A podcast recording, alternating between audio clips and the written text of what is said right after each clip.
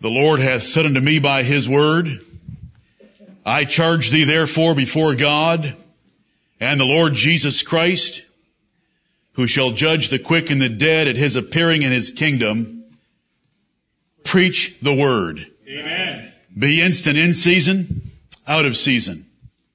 Reprove, rebuke, exhort with all long suffering and doctrine.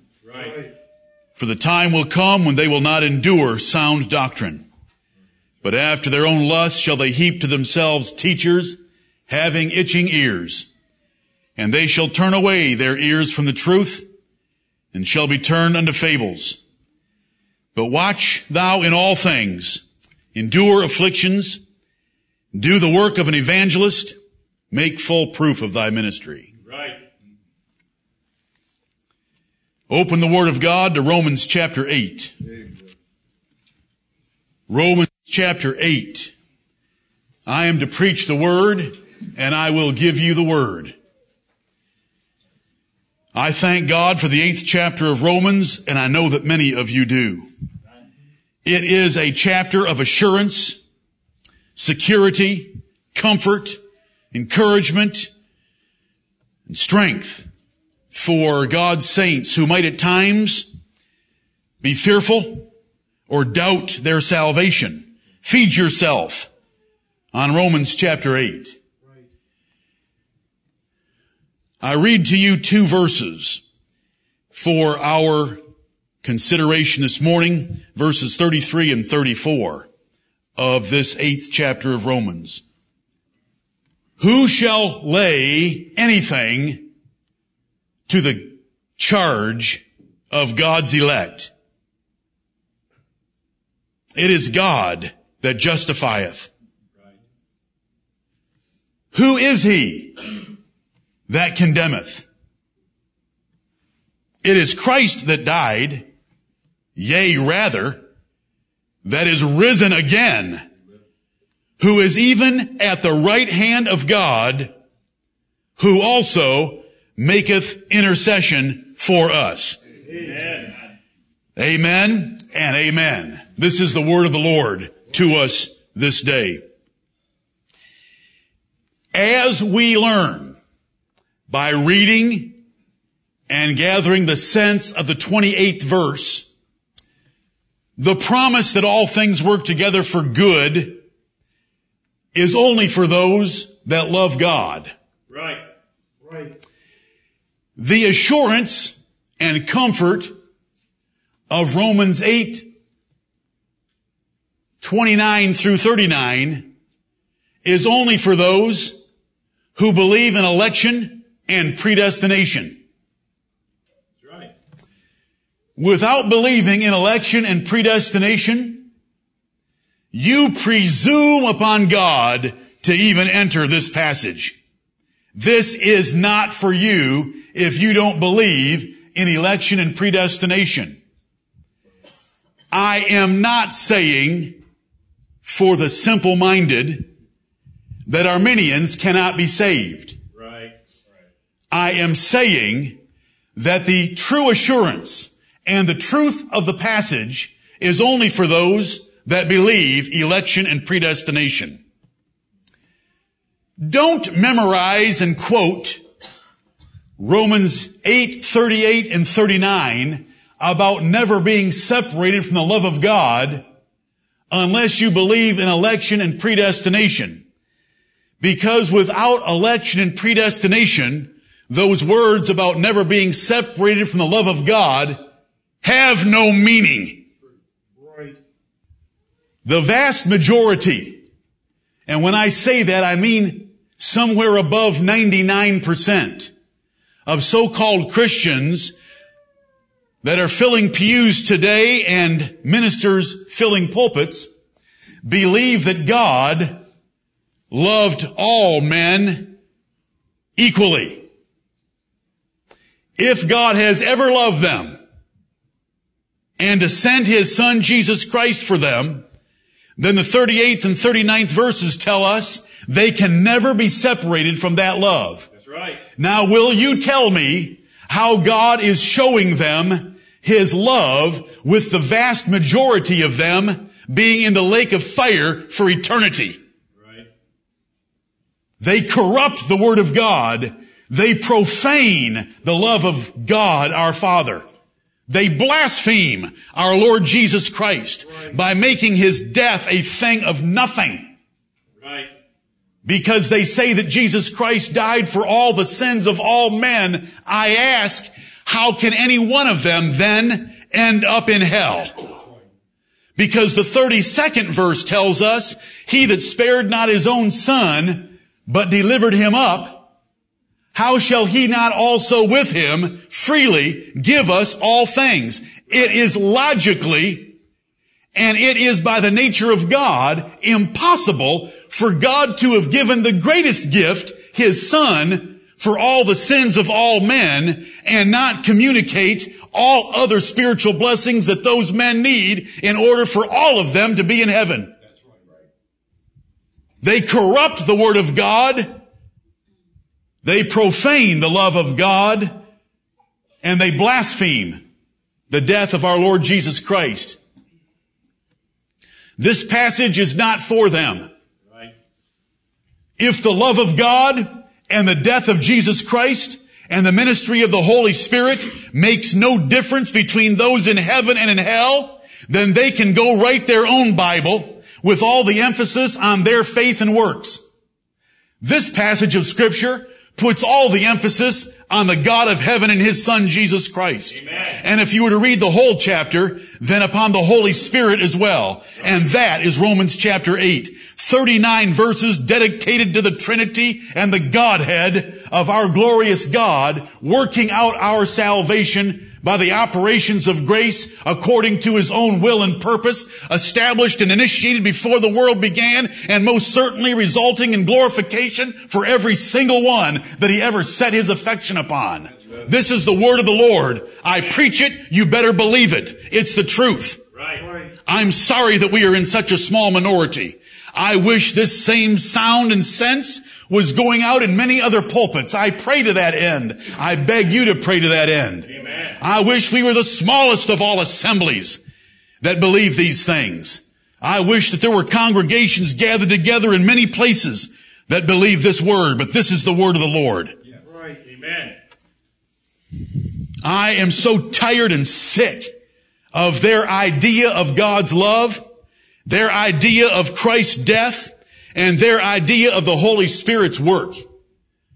The love of God was set upon a specific and particular people, and it shall be never lifted from them, and it will result in their eternal well-being.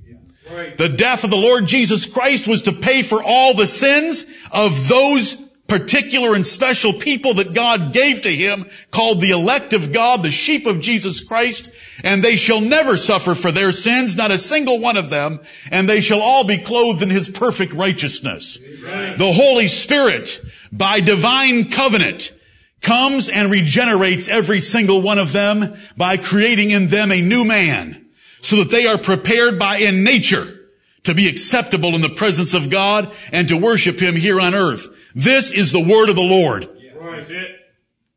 I have no fables for you today that God loves all men. Amen. What a God they worship.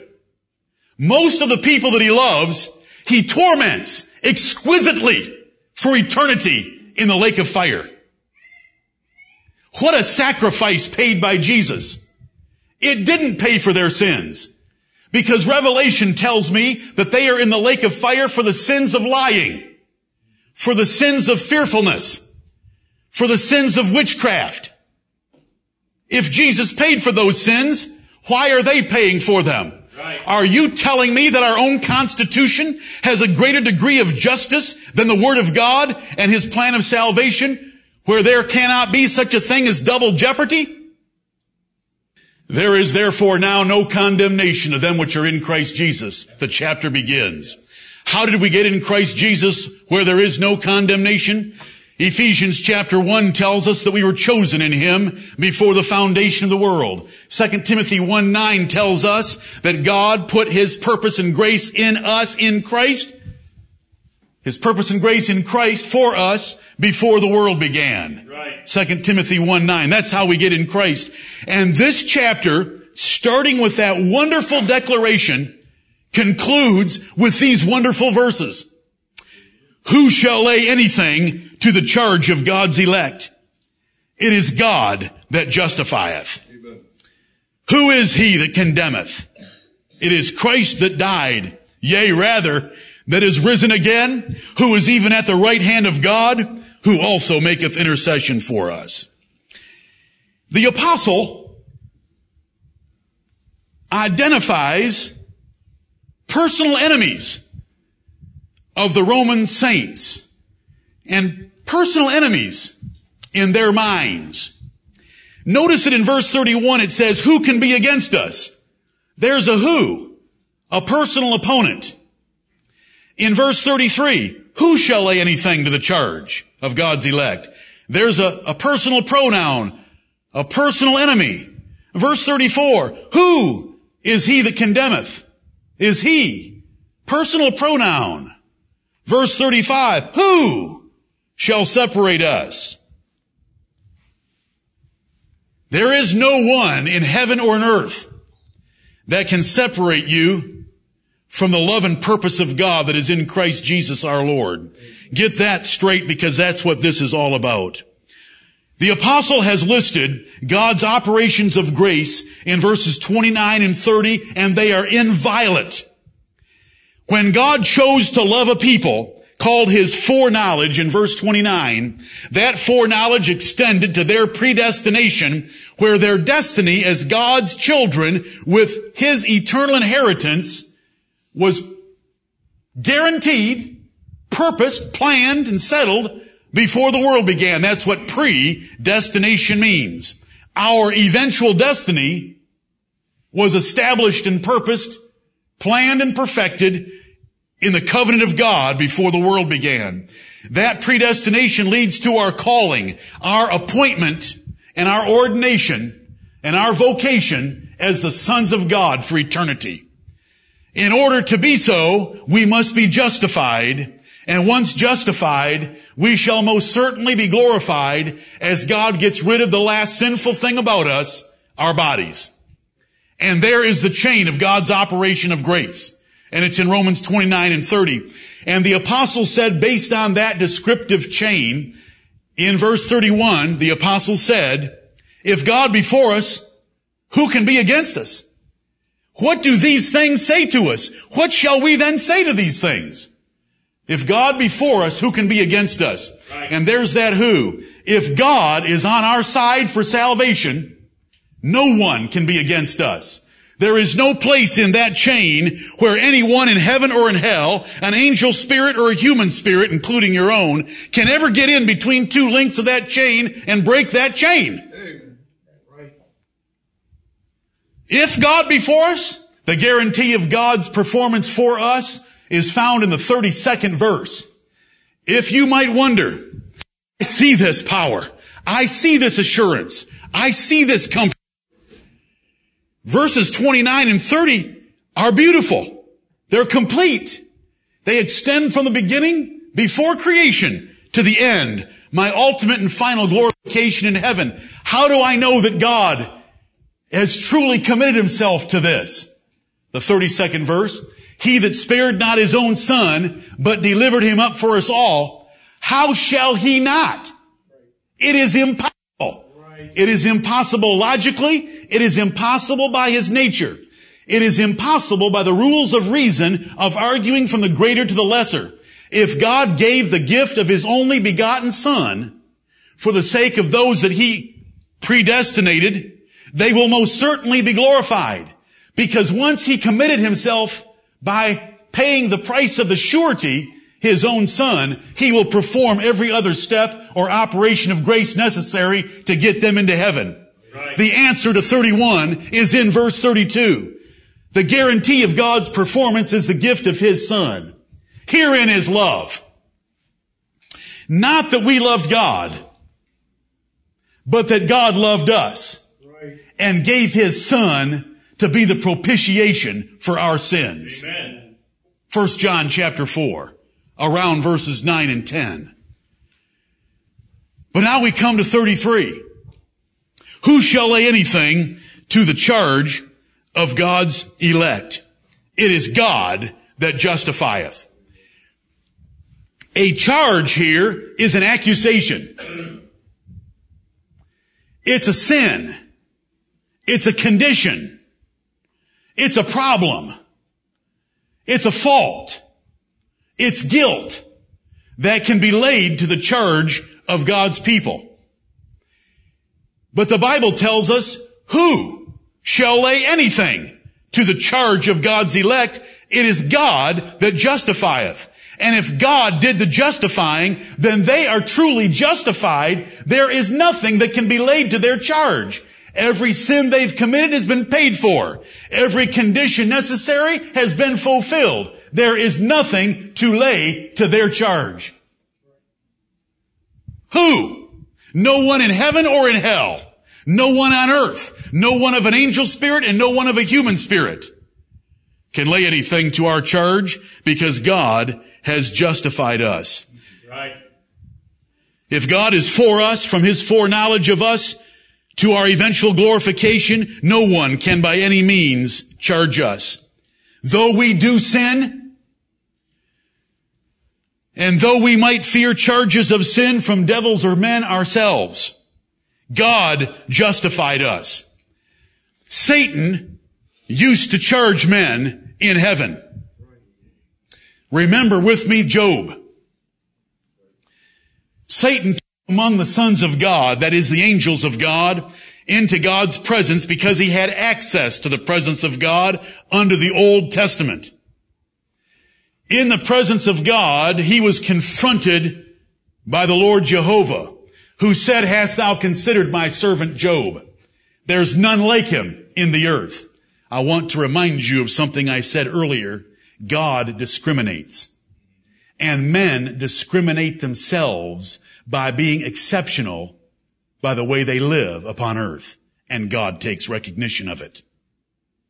I pray God that there might be men and women and boys and girls that by the influence of this church and this pulpit would distinguish themselves in the sight of God like Job did. Hast thou considered my servant Job? There's none like him in the earth. He fears God. He's perfect. He eschews evil. Satan immediately went to work accusing him and charging him with false motives, wrong values, misplaced priorities. The only reason Job fears you is because you have blessed everything that he touches. He is a rich man and he lives a relative life of leisure and he has power and influence and he has a huge family with a huge household and great possessions. If you take away the things that he has, he'll curse you to your face. Try it. Job fell down and worshiped and said, the Lord gave and the Lord hath taken away. Blessed be the name of the Lord. Right. The whole event took place again.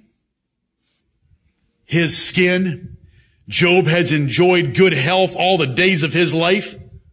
He's strong. He's never been afflicted with diseases like other men. If you'll let me touch his body, curse you to your face. Take his life. Anything next to it. He cursed him with sore boils from the crown of his head to the sole of his feet. And as when his wife came and told him, look at all this misfortune that's happened to you, curse God and die. He said, you speak like the foolish women speak. Shall we only receive good at the hand of God? Job survived. Job succeeded and Job was a winner Amen. in the sight of God. My point is not Job. My point is Satan. My point is Satan. Are there secret sins you have that you have thought in your heart? Are there sins, secret sins, of things you've done, things you've said, things you've looked at, things you haven't done, things you should have done? The devil knows about them. He has enough angels. He's not omniscient. But he has enough of his angels walking to and fro in this earth to know about you. That's why the Bible tells you to give no place to the devil. Because he's walking about as a roaring lion, seeking whom he may devour. He can tell the difference between someone who is giving him a place and someone who is resisting him. He knows. You know, and he knows about your secret sins. You may be able to hide them from your family. You may be able to hide them from the church. But the Lord knows every one of your thoughts and Satan knows many of them because they come out in your actions. But we don't have to fear that something can happen in the presence of God like happened to Job because Satan no longer has any access to the throne of God. Heaven is too small a place for the Lord Jesus Christ and the devil.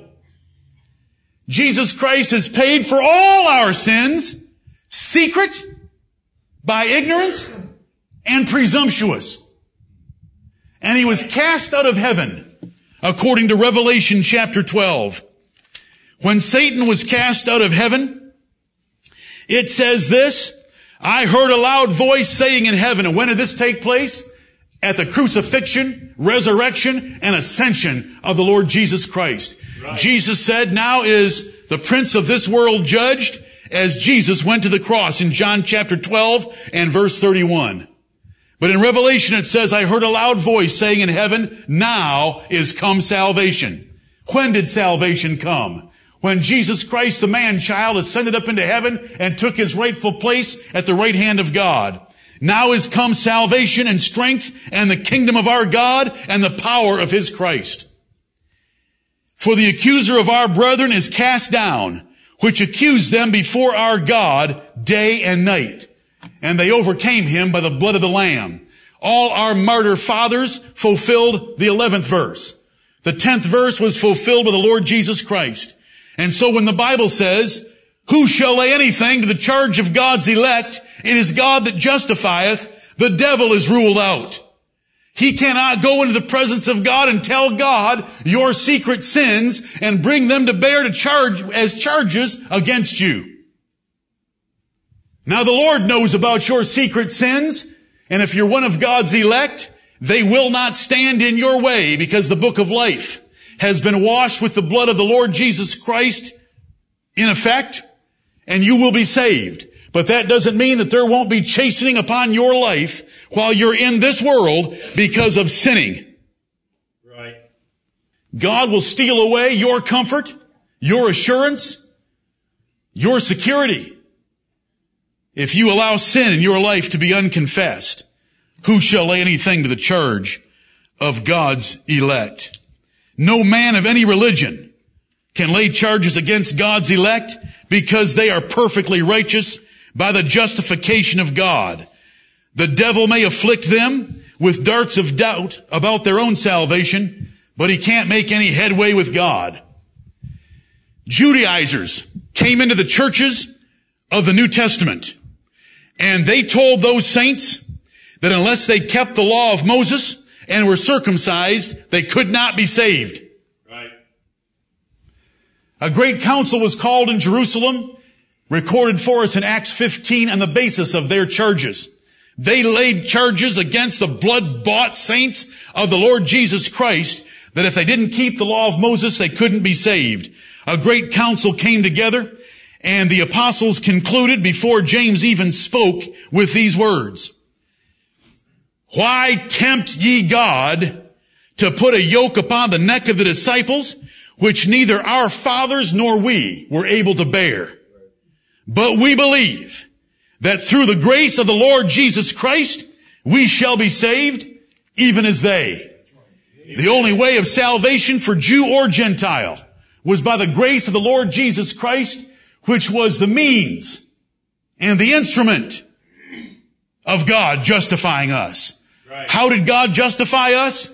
Jesus suffered the penalty for all our sins and we were had imputed or accounted to us his perfect righteousness. So who shall lay anything to the charge of God's elect? It's not the devil and it's not the Judaizers. Pagan Nero with a great crowd and the majority of the Roman Empire could charge the apostle Paul with sedition and treason against his government and consign him under whatever blasphemous oaths he chose to give him. But there's no man in heaven or in earth or in hell beneath that can lay anything to the charge of God's elect. The apostle Paul stood before him on at least two occasions and he said, the Lord stood with me and delivered me out of the mouth of the lion and the Lord will deliver me from every evil work and preserve me unto his heavenly kingdom because it is God that justifieth. Pope Innocent III in the name of Jesus burned our fathers at the stake in the name of Jesus. And as they stood there, and the great majority of the so-called Christians on earth condemned them, ridiculing them and despising them and charging them as being outside the one and only true church and outside the one and only true representative of God on earth, that their souls were going to be sent to hell for their sedition and heresies and then lit those faggots around their feet. Romans 8:33 was still true. Right, right. Who shall anything to the charge of God's elect? It is God that justifieth. And the moment their spirits left their charred bodies, they were in the presence of the Lord. Amen. Praise God because of Romans 8:33. No man can charge the elect with sin, nor charge them with conditions to be justified. It doesn't matter if it's Pope Innocent III or the Judaizers. Because you haven't taken Holy Communion in Mother Church. Because you do not swear allegiance to God's vicar, Jesus Christ vicar on earth. Because you deny the Mother of God. Because you have not been baptized the Roman Catholic way, your soul will sink into hell. And our brethren stood there and remembered Romans 8:33. Who shall lay anything to the charge of God's elect? It is God that justifieth. The religious leaders ordained by God stood around the cross of the Lord Jesus Christ and said that his miracles were by the power of Beelzebub. And God forsook him when he was on trial and needed God more than at any point in his life. But he remembered Isaiah 50 verses right. 7 through 9. He that justifieth me is near me. He will help me and they shall all consume away like a garment under the work of moths. Praise God from whom all blessings flow. Amen. God has justified us. We have no enemies to face hardly, except you look out and you see the Christian world united against us. We weren't baptized the way they baptize. We don't believe their little decisions for Jesus amount to anything. We don't believe their good works done the way they teach them amount to anything. And yet there's so many of them. And some of them live, live lives equal to or better than us. And it might trouble our hearts. And they would say, you little old fashioned Baptists, you've missed the boat. You're so extreme. You've missed the boat. But we would say, who shall lay anything to the charge of God's elect? Right. It is God that justifieth. If you don't believe in election, then you can't get into this passage because this passage makes a huge difference among mankind, those God has chosen and those he hasn't. The Bible says elect according to the foreknowledge of God the Father through sanctification of the Spirit unto obedience and sprinkling of the blood of Jesus Christ. What did God choose us to? The obedience of Jesus Christ. The obedience of one in Romans 5:19. Not our obedience, his obedience. Not our sprinkling of the blood of Christ by some ceremonial act or ritualistic act, but by his sprinkling of his blood before the presence of God through the eternal spirit. Hebrews 9:14. God is the justifier. Not us, not faith, not missions. God is the justifier. And not one he intended to justify will not be justified. We were elect according to the obedience and sprinkling of the blood of Christ, which brings us to the 34th verse. Who is he that condemneth? Who is he? We know our motives are mixed up sometimes. We know our values are wrong sometimes. We know our priorities get out of line sometimes. We know that we are guilty of past sins, that we have present sinfulness that reaches out to get us every minute. We know that we shall, though we hate it, and sometimes we don't hate it like we should, shall sin in the future. We know that we have sins of ignorance. We grieve that we have sins of presumption. We commit sins and we have sins by omission. We have sins before we were converted and knew better. We have sins after we were converted and knew better. You have a lot of sins and a lot of charges and you could easily be condemned. But who is he that condemneth? It is Christ that died. The Lord Jesus Christ took every one of those sins of every kind, past, present, and future, and blotted them out by his perfect substitutionary death in our place. And then, by having never sinned, ignorantly or presumptuously, by commission or omission, past, present, or future. He never sinned. He never got his values out of line, his priorities out of place. He always sought the will of his Father in heaven. That perfect righteousness drapes us in the sight of God. And in the legal books of heaven, you are recorded in the Lamb's book of life with the perfect righteousness of the Lamb of God that taketh away the sin of the world of his elect, whether they be Jew or Gentile. Of course it doesn't mean he took away the sin of the whole world. Then the whole world would be in heaven. What in the world could they be sent to hell for? Arminianism is insanity. Right. Right. It Blasphemes the God of the Bible and destroys the integrity and the work of the Lord Jesus Christ. Their love of God is the love of a whore. He spreads it indiscriminately on anyone, everyone. The love of our God and the death of the Lord Jesus Christ is a special and particular eternal and never changing love toward his elect only. And he loves them and he will make sure that he loves them and takes care of them and perfects them. And once he's begun a good work in you, he is going to perform it until the day of Jesus Christ, until you are perfectly in his presence. That's what love always does. Their, their love is, is insane. It's hatred. If they're God, and I've said this now three times, I know thus far when I repeat myself, not today, but in three recent sermons, their God does not know what true love is. Their God, knowing that most of mankind was going to come into existence and reject the gospel and God would send them to hell, he went ahead and created them anyway. And they call that the love of God. We understand that the great God of heaven made some vessels for wrath and they are called vessels of dishonor. We would never apply the love of God toward them. The love of God extends to the vessels of mercy, which he hath afore prepared unto glory.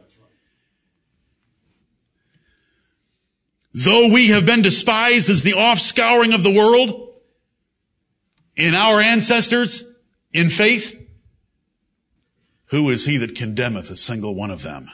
Right. It is God that justifieth, and it's Jesus Christ that died. Neither Caesar, nor Pope of Rome, nor any civil or religious ruler can condemn the elect. They are covered by the perfect work of the Lord Jesus Christ. Who is he that condemneth? It is Christ that died. It is God that justifieth. After all, God is the judge of all men. God is the judge and God has declared them righteous. God has declared that he is satisfied that all their sins have been paid for. God has declared it. Isaiah 53. Jesus has declared it. It is finished. Jesus is in heaven, having succeeded in everything God gave him to do. Who is he that condemneth? It is Christ that died. Now there be four aspects here of our freedom from condemnation. I have thus far left one enemy out. And it's the one I fear the most with some of us. And that's you. And that's me. Those of you that are of a more melancholy disposition, you know your sins, they grieve you, and you are such a ready target for the devil's fiery darts. But I give you Romans chapter 8. There is no one in heaven or in hell that can lay anything to your charge, including God himself. God knows your sins and your faults better than you can even in your wildest imagination get a hold of them. And he has already declared you just. The Lord Jesus Christ is called the Word of God in Hebrews 4:12. And he knows all the thoughts and intents of your heart. Everything is naked and open unto the eyes of him with whom we have to do. And he died for every one of those things he already knew about you. Right. He has washed you in his blood. Who shall, who shall condemn you? Don't you condemn you. You've got enough enemies without you condemning you. The devil is your enemy, but God's put him away. I've already explained this all. The Pope is your enemy. The self-righteous critics in this world are your enemy. The Judaizers were the enemies of the saints in the New Testament. They've been put away by God's justifying work through the Lord Jesus Christ. Don't you take up their fiery darts yourself and stab yourself. That's horrible. That's horrible. Believe on the Lord Jesus Christ. Thou shalt be saved. Believe this record here. This is for you. God has chosen and elected you. Jesus Christ has died for you. Yea, rather. If someone died for us, we might be a little nervous. Was their death good enough to save us from condemnation? I wish they were still around to go to bat for me. I wish they were still around to pray for me. Speaking of the Lord Jesus Christ, if all he had done is die for us. And so we have those words that I have loved to explain to you. Because I can still remember when Romans 5:10 and Romans 8:34 and Hebrews chapter 7 came to me with power by the Lord's blessing to see his work after the cross. Amen. Yea, rather, who is risen again, so that he would come to John in Revelation chapter 1 and say, I was dead, but I am alive forevermore, and I have the keys of hell and of death. And he wasn't trying to threaten John that he was going to open hell and death and put John there. He had the keys of hell and death to open and deliver Amen. Right. hell and death. Because he was the first one to do it. John, John watched him get buried. John knew where his tomb was. And yet that Lord Jesus Christ appeared to him and said, I am alive forevermore. I have the keys. Not meaning a literal key ring, but meaning the authority and power and dominion over hell and the death. Right. Right. Because he's risen. He's defeated it. Look at me, John. I was dead, but now I'm alive forevermore. And brethren, look at your Savior. Stop looking at yourself. Why are you so self-occupied? Get Christ occupied. Right. Get your eyes off you. Your sins are nothing compared to the blood of Jesus Christ. Get your eyes on Jesus Christ, His perfect life, His perfect death for you. He didn't lay down His life for Himself. Isaiah chapter 53 tells us He was cut off for you. It was our iniquities that were laid upon Him, but they've been laid there. Don't go looking for them. I wish you were all so settled. Let, let me, let me rephrase it. I wish we were all so settled in our faith in what Jesus Christ has done for us that the only enemies I would ever have to deal with are those outside like a pope or a Caesar or a Judaizer or the devil. But I'm saying to you and I'm saying to me, the more we look at the Lord Jesus Christ and what he did for us, the less we'll see of our sinfulness and we'll see all the mercy of God wrapped up in him Right. who loved us and gave himself for us, who paid for every single sin we shall ever commit, and who laid his perfect acts of obedience and righteousness, which were numberless, upon us. So in the sight of God, we are justified and no one can condemn us, including God himself. Because he that spared not his own son, but delivered him up for us, how shall he not also with him freely give us all things? That is risen again. He's defeated death. And the Bible says he's the first fruits of them that slept. Do you know what you are? Do you know what you are? You're the second fruit. Right. You're the latter fruit. You're the latter harvest, but he's the first fruits. Oh yes, we shall rise because he rose. But he didn't just rise from the dead. He ascended into heaven. Now I want you to know that he had the guilt of all your sins on him. How in the world could he ascend into the presence of God with your filthy, stinking, repetitive sins on him?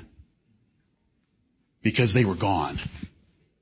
Right. Your sins and mine. Listen, mine were enough to cut you out. If there was a limit to the redemption that is in Jesus Christ, and if I am saved, you're not. Because I exceeded the limit. But there is no limit. Our sins are washed away by the blood of the Lord Jesus Christ. Amen. And Jesus Christ, when he came into heaven, did he approach the throne of Almighty God to take the book of the everlasting covenant out of it and have God say, Oh no, you've still got some sins. There's some sins that we need to take care of. We still have a little problem. That's how some of you think. Let me rephrase that. That's how some of us think at times. There's still a little problem. Oh no, there was no problem. They rejoiced in heaven. Right. The four and twenty elders burst out into song. The angels burst into song. The redeemed burst into song. Every creature in heaven and earth burst into song because Jesus went straight to the throne of Almighty God and took the book of the covenant out of his hand and ripped off the seals because all the sins were put away. Amen. There was no problem. There is no problem. You're going to go into heaven as straight and fast and forward as Jesus Christ did. Believe that today. Believe it. From Romans 8:34, who is he that condemneth? Don't you condemn yourselves. You condemn yourselves. You make light of the Lord Jesus Christ. You make light of God's faithfulness. You make light of God's justice. Jesus paid for your sins. If you think you're still under their burden and they are still between you and you are still condemned, then God isn't faithful. God isn't just. God isn't righteous and Jesus Christ is not worth much. Get over it. Read the Bible about the Lord Jesus Christ. Amen. He's more than enough. Right. We, according to Isaiah chapter 40, comfort comes through the gospel because we have received twice double for all our sins. Amen.